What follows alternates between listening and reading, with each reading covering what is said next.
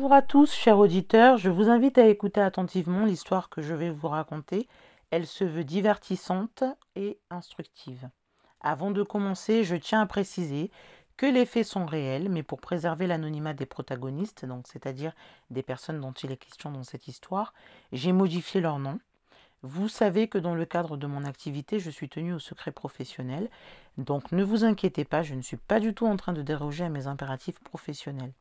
Pour amener le plus grand nombre à comprendre comment l'accès et le maintien au droit se met en place, comment tout un chacun peut avoir recours au droit lorsqu'il se trouve en situation difficile, ou comment le droit s'applique à tous, quelle que soit la situation, il est donc nécessaire que je fasse appel à des exemples.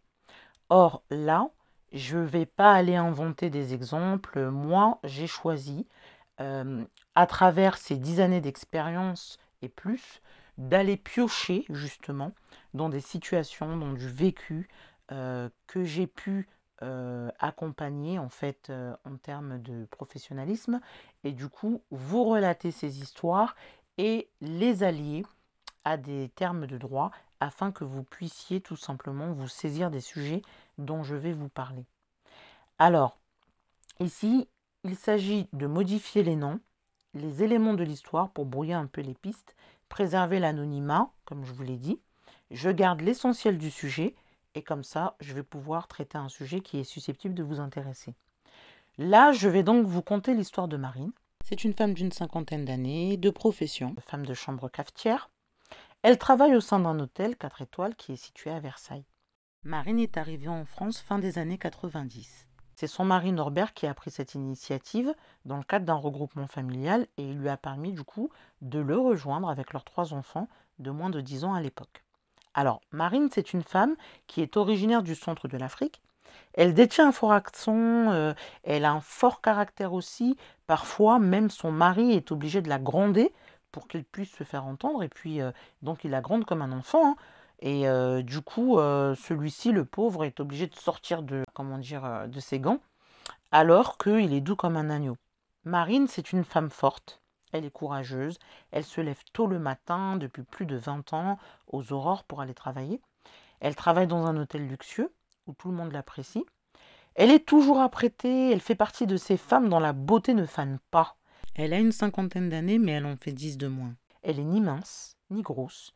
C'est juste le genre de femme qui est bien proportionnée avec ses rondeurs de femme africaine. Et puis, elle a une prestance que tous les hommes admirent. Alors Marine, elle arrive tous les matins à 6h30 au travail.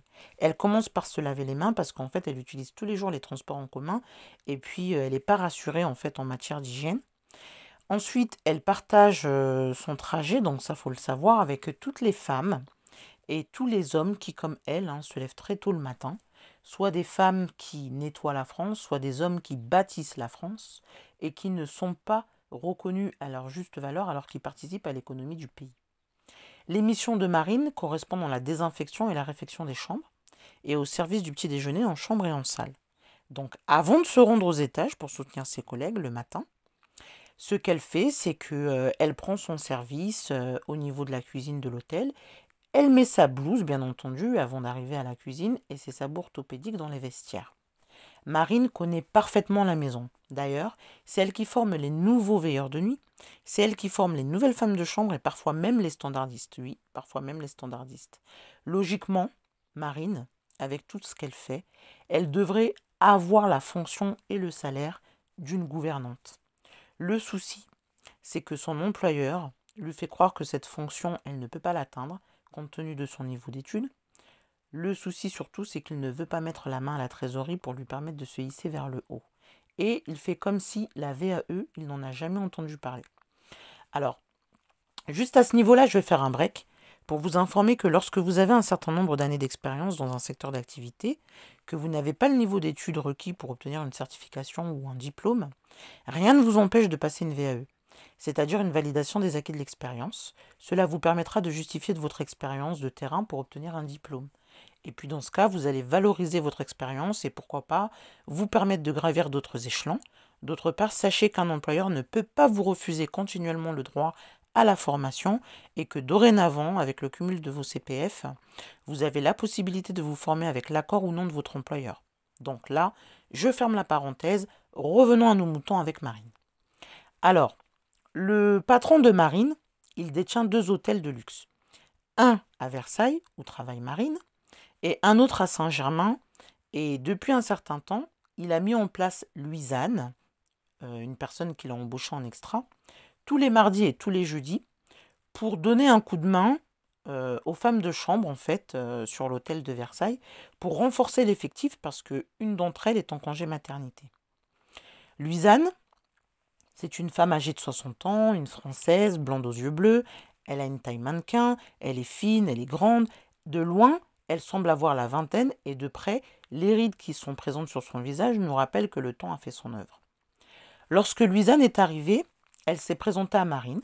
Elles ont pris le temps de discuter pour que Marine lui indique tout ce qu'elle devait savoir sur le fonctionnement de la maison et chacune a vaqué à ses occupations. Et puis un jeudi, après un mois d'extra, Louisanne s'est comportée de façon assez étrange avec Marine. Elle l'a rejointe dans la cuisine et puis elle s'est mise à la critiquer. Donc elle a critiqué sa façon de ranger, de nettoyer la cuisine et puis à un moment donné arrive le patron. Et le patron en fait il passe tous les jeudis pour vérifier en fait que son hôtel est bien tenu. Donc à la même heure tous les jeudis il vient à l'hôtel et puis il se trouve dans la cuisine avec Marine où ils échangent sur la tenue de l'hôtel. Et donc, quand il arrive, il surprend Louisanne en train de faire des reproches, de critiquer Marine. Et par contre, il laisse faire Marine. Il ne veut surtout pas s'en mêler. Et Marine, qui ne veut pas montrer son énervement devant le patron, elle prend sur elle et elle explique calmement à Louisanne que cela fait plus de 10 ans qu'elle travaille de cette façon, qu'elle n'a pas de leçon à recevoir de sa part et que si vraiment elle devait recevoir des reproches, ce serait de la part du patron. Donc, elle n'a pas à lui reprocher quoi que ce soit. Alors, le patron qui connaît bien le caractère bien trempé de Marine, il apprécie qu'elle puisse répondre avec autant de tact, il les salue, il donne quelques informations avant de partir, bien entendu, et puis il repart discuter avec la standardiste. Après cet incident, Marine a constaté que chaque jeudi, Louisanne s'arrange pour qu'à l'heure où le patron arrive auprès d'elle pour pouvoir lui donner ses indications, échanger, etc., Louisanne est aussi présente. Elle dénigre constamment le travail de Marine et là, elle remet en question l'expérience de toute une carrière. Parfois, elle se permet de critiquer l'anglais approximatif de Marine. Alors, Marine fait des efforts pour se faire comprendre lorsqu'elle prend des commandes en fait auprès des clients. Et d'ailleurs, les clients la trouvent amusante parce que lorsqu'elle est coincée, en fait, elle mime pour se faire comprendre. Et malgré la barrière de la langue, les pourboires ne manquent jamais parce que sa serviabilité, son sourire, en raison de son insuffisance en anglais. Louisanne, elle est pourtant très décidée à nuire à Marine, donc tout est permis pour la rabaisser. Elle l'humilie devant le patron, qui lui voit bien à quel point Marine fait des efforts pour ne pas perdre la face et se défendre au mieux sans devenir l'objet de celle qui provoque un conflit. Les remarques incessantes de Louisanne sont formulées de telle sorte que cela apparaît non pas comme une remarque, mais comme un conseil. Alors par exemple, elle va dire à Marine, « Dis Marine, au lieu de mimer la poule qui pond un œuf devant les clients pour leur demander s'ils veulent un œuf avec du bacon, tu devrais peut-être t'inscrire à des cours d'anglais. Et puis en plus, c'est d'un vulgaire cette façon que tu as de battre des bras, puis de joindre tes doigts pour faire comme si un œuf était apparu. » Et là, Marine, elle entend ça, elle répond pas, elle dit rien. Elle va lui dire aussi des remarques du type « Dis Marine, ta mise en beauté, elle n'est pas assez sophistiquée pour ton service. » Là, par contre, Marine, elle ne se laisse pas faire et elle lui répond « Écoute, je ne suis pas une fille de joie. Le client, il vient pour commander un repas. Il ne vient pas pour me commander. » Donc Marine, elle n'est peut-être pas douée en anglais. Par contre, elle a de la répartie en français. Il faut aussi que je vous dise que Louisanne, elle se donne des airs de bourgeoise, mais en fait, il n'en est rien. C'est une femme qui vit dans une chambre de bonne. Elle vit dans une chambre de bonne sur Paris et en fait, elle joint les deux bouts parce que Depuis que son mari a fait quoi, cher auditeur? N'êtes-vous pas curieux de connaître l'issue de l'histoire de Louise-Anne et de Marine? N'êtes-vous pas curieux de connaître les brimades que Louise-Anne a fait subir à Marine? Mais surtout, n'êtes-vous pas curieux de connaître tous les éléments de droit qui tournent autour de cette histoire?